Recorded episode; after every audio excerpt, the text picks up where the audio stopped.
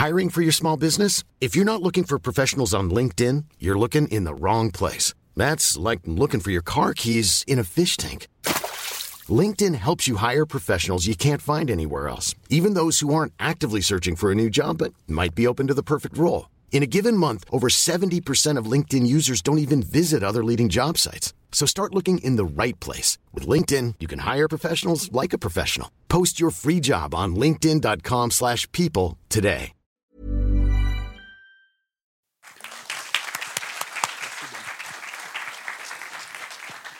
Merci. Bah, moi, c'est Stéphane Moïsakis. Bonsoir, moi c'est c'est Rafik. Voilà. Alors, je- ensuite, on va, on va poser une question très Réchaud simple. et frigo. Ouais, non, non. On va poser une question simple. Qui n'a pas vu le film ici? Tout le monde. Voilà, c'est ça. Donc, ça- et- effectivement, donc en fait, c'est peu habituel pour nous. C'est plus effectivement une avant-première qu'une vraie séance, parce qu'en général, on monte des films, euh, euh, comment dire, euh, que les gens connaissent, hein, enfin, que- qui sont, qui sont. t'as peur de spoiler en fait. ouais. J'ai peur de spoiler. Voilà, c'est ça. C'est en fait, c'est un petit peu De leur compliqué de. révéler que les Américains gagnent pas. Ouais, voilà. Non, mais pas seulement ça, mais aussi peut-être influer aussi sur la vision du film, euh, parce que bah, c'est un film assez, euh, assez particulier. C'est comme vous voyez, il y a trois réalisateurs, euh, trois réalisateurs différents en l'occurrence. Hein, parce que mine de rien, il y a entre Chung Kaigi, Dante Lam et Tsuyar qui a vraiment une disparité en tant que metteur en scène, quoi. Et du coup, bon, nous on a vu le film et ça, ça ressent un peu. Il faut, faut, faut être honnête là-dessus, quoi. C'est un film de trois heures très spectaculaire. Euh, très orienté euh, politiquement, faut aussi Ben le non, dire. oui, il faut le Voilà. dire, il faut le dire, parce qu'en fait, il faut dire aussi qu'on s'est posé la question au départ de savoir si on, si on associait Capture Mag euh, au, au film, et on se l'est posé en ces termes. Le- on voulait vérifier sur pièce d'abord, avant de, s'en- de- de s'engager. Et effectivement, c'est un film de propagande. Mais la plupart des gens qui sont ici présents, je pense sans, sans doute, c'est pas, pas moi qui, qui l'invente, c'est littéralement une commande du département de la propagande du comité central du Parti communiste chinois. Donc c'est littéralement écrit dessus. Quoi. Euh, euh, et c'est un film qui a été clairement euh, fait pour faire re- comment dire, repousser, ressurgir, on va dire, un sentiment nationaliste anti-américain très marqué aujourd'hui en, Chine, parce que c'est pas le premier film de guerre. de ce genre de ce genre-là. Euh, Dante Lam, qui est un des trois réalisateurs, a déjà plusieurs films à son actif ces dernières années de- qui vont dans, dans ce sens. Quoi. Euh, Chen Kaige, donc, ben, euh, on le connaît en France euh, pour, euh, parce qu'il a eu la Palme d'Or avec Adieu ma concubine en 94, je crois 93. c'était 93, merci. Euh, Chen Kaige n'a jamais caché son attachement au Parti communiste chinois, euh, jusqu'à raconter comment il avait dénoncé ses parents à l'époque de la révolution culturelle. Donc on peut difficilement faire plus euh, bon élève, on va dire. Euh, voilà, euh, reste effectivement, et c'est là où Capture Mag euh, s'est accroché au truc, le cas de Tsoyark. qui, en tant qu'agent du chaos, n'a jamais été très très clair sur ses positions. Mais, mais quand on dit chaos, c'est parce que aussi vous allez reconnaître sa patte dans, dans le film. Chez Capture, on est un peu souvent accusé de d'avoir nos chouchous et de pratiquer une politique des auteurs un peu, un peu extrême. Mais là, on a, on a affaire à un cas d'école, c'est-à-dire un film où littéralement, à chaque séquence, on sait qui est, qui est, derrière la caméra. Et quand c'est le cas de Sawyer, qu'on ne peut pas passer à côté. Quoi. Si vous connaissez déjà un peu son cinéma, euh, vous, vous verrez très très vite euh, vous dire Ah, ça, c'est la, la séquence Sawyer, je m'installe bien. Euh, heureusement, il y en a quand même pas mal dans le film. Oui, voilà. Après, bah, c'est-à-dire que après la question, elle s'est pas aussi non plus posée forcément que d'un point de vue politique. C'est-à-dire que, en gros, un Tsuyark en salle, ça se refuse pas. Je pense que voilà, c'est pour la raison pour laquelle vous êtes là, quoi. Principalement, à moins qu'il y ait des fans de Dante Lam vraiment dans, dans, la, dans, la, dans la salle, quoi. Mais ah, regarde, bah voilà, évidemment, Monsieur Fantone qui fait son, son intéressant. On reconnaît tout Mais, de suite euh, les traîtres pro-Taïwan. Voilà. Et, bah, tu seras, écoute, tu seras ravi de savoir qu'il y a, à mon avis, un plan séquence en fait euh, en drone qui lui est dû. Si tu veux. Voilà. Donc, euh, je pense que je doute que ce soit John Kage. Et bon, Tsuyark, à mon avis, il est un peu plus fin que ça. Mais, euh, mais euh, donc voilà. Donc c'est, c'est- et puis la question, ne s'est pas posée uniquement comme ça parce que finalement, euh, on en parle des films propagandistes américains. je veux dire, c'est un Exactement, truc, oui, non, qui tout à fait. Effectivement, on, on, est- on peut, on peut pas ne pas cacher, cacher que c'est effectivement un film de, de propagande, comment dire, des, une partie de, de ses ornières, mais, mais- et que du coup il a été mal vécu par certaines populations. Il faut, il faut rappeler quand même que le, le film euh, n'est pas sorti en Malaisie, il sortira probablement jamais. Euh, en Corée du Sud, je vous laisse imaginer que il n'en est juste pas trop question non plus. Euh, voilà, bah, et, et, et- et ils sont pas dupes. Enfin, voilà, le- comment dire, le, le- le public chinois qui a fait un triomphe au film, parce qu'il faut peut-être aussi parler de, cet aspect. C'est quand même c'est le plus gros succès de, l'histoire du cinéma chinois. avec, enfin, il, a tutoyé le milliard. il a dépassé Wolf Warrior 2 qui était le plus gros succès, le plus gros succès solo, hein, c'est-à-dire d'un film chinois sur le territoire. Et il a, il a clairement été conçu dans, dans, de, cette, de cette façon-là. C'était il devait être un, énorme euh, carton, parce que le film a été produit pour euh, coïncider avec le centième anniversaire de la fondation du, du, Parti communiste euh, chinois. Donc en plus, revenir donc sur un événement qui est encore aujourd'hui un événement central dans la constitution de la mythologie de, de, de, la, de, la, Chine et de la face, la fois où elle, elle, s'est vraiment, elle a vraiment affronté une superpuissance, en l'occurrence les États-Unis, dont elle est entre guillemets sortie victorieuse. Euh, euh, voilà la façon avec laquelle ça a posé dans l'inconscient collectif chinois l'image de Mao comme étant euh, le, voilà, le leader suprême. Euh, vous verrez dans le film le traitement qui est réservé à son fils, euh, que, voilà, c'est au-delà de la figure angélique, héroïque. Ah, même lui, il, est il est tellement sympa. Et, voilà. Et, ça, je l'ai présenté d'une manière. Toutes ces séquences, donc celle qui met en scène Mao et celle qui met en scène son fils, on peut soupçonner raisonnablement que Chen Kaye il soit, il soit pas mal pour quelque chose, et ça se voit ne, serait-ce que dans les choix de, de couleurs, de photos, etc comment dire euh, Donc c'est une énorme production. Euh, je crois qu'on est dans les 200 millions de dollars à peu près. Euh, oui, ça va. Et 200 millions de dollars en Chine, c'est-à-dire en gros avec des figurants qu'on paye pas. et voilà, puisque donc il y a quoi 70 000 dans certaines séquences, il y avait 70 000 figurants qui sont essentiellement des soldats en fait de l'armée de libération chinoise.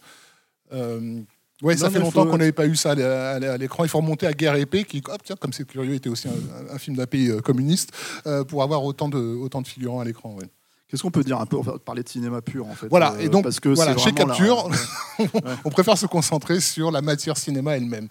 Ben, en fait, déjà ça, euh, ne serait-ce que déguiser votre regard de spectateur sur justement les, différents styles euh, de, réalisateurs et de voir ceux qui euh, épousent pleinement la cause et, et, ceux qui trouvent des moyens de la contourné, on va dire.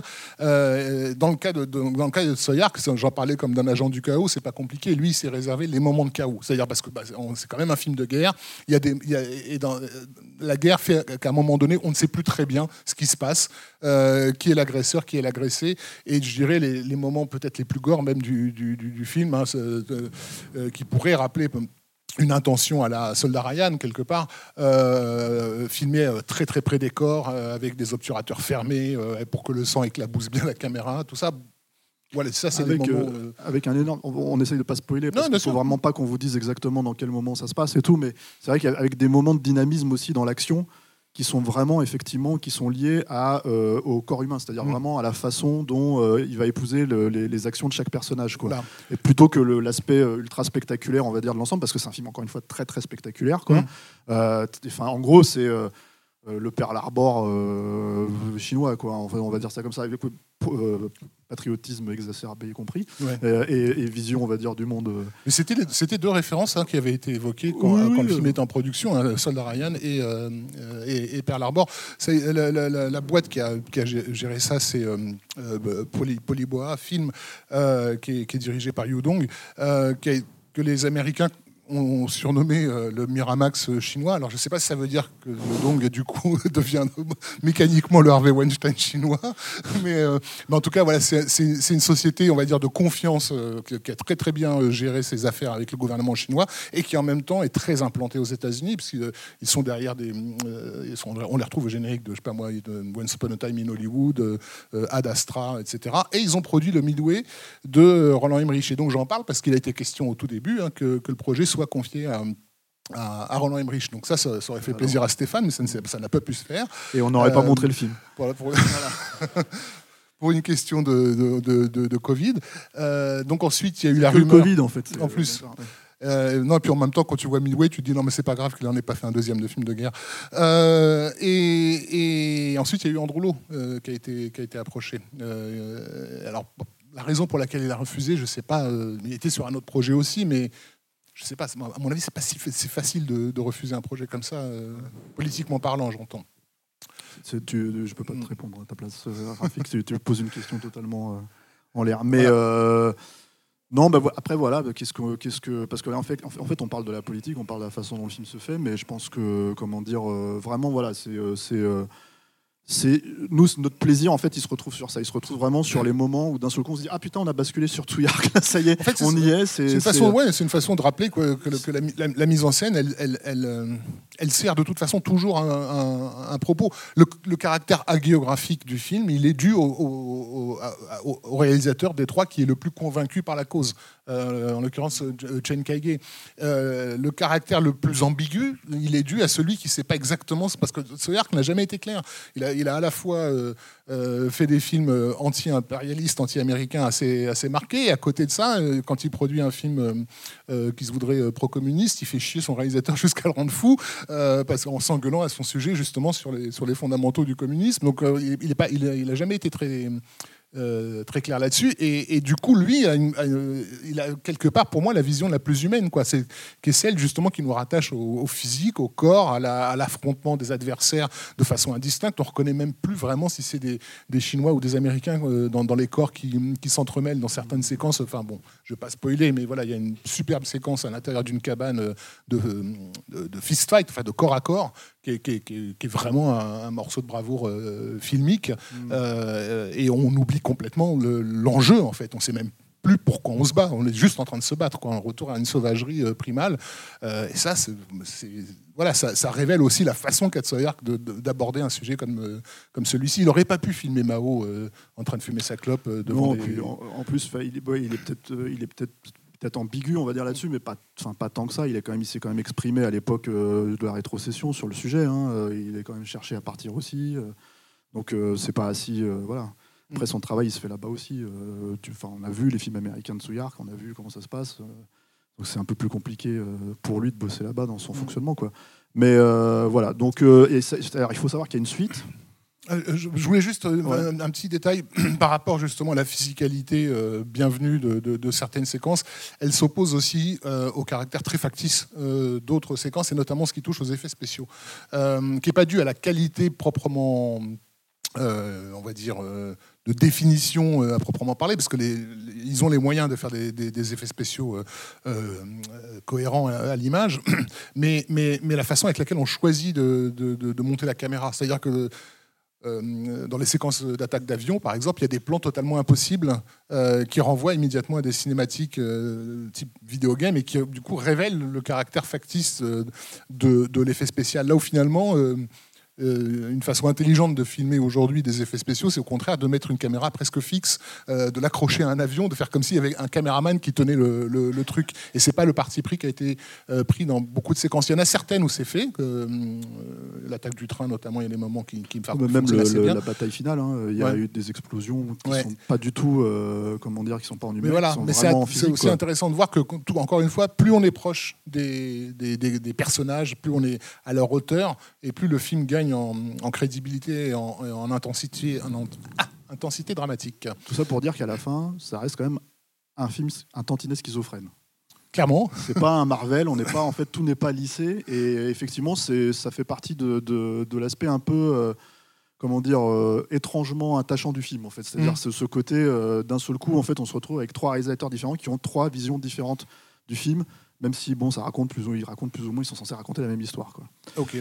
Et puis, ben, voilà, c'est ça le cinéma chinois, vous vous, y habituez si vous, si vous, regardez des, films, il n'y a pas de temps mort. Euh, qu'on aime ou qu'on n'aime pas, de toute façon, ça va très vite. Euh, on perd pas trop de temps sur les, sur les choses.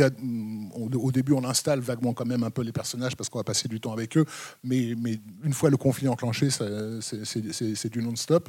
Euh, Jusqu'à certains plans. cinématographiquement intéressants, encore une fois connotés idéologiquement, j'en dis pas plus, mais voilà, vous avez à un moment donné une entre guillemets statue qui est montrée dans, dans, le final du film euh, et qui est, qui, est, qui est- qui est vraiment un truc là pour le coup euh, c'est la carte propagande qui est posée euh, aux spectateurs mais en même temps l'image cinématographiquement elle est, elle est plutôt jolie Tu spoil sans spoiler. On va laisser, euh, On va vous laisser ouais, découvrir on va ça. laisser découvrir le film. Merci d'être venu. merci Et puis, bah, voilà, on- bon film, j'ai envie de dire.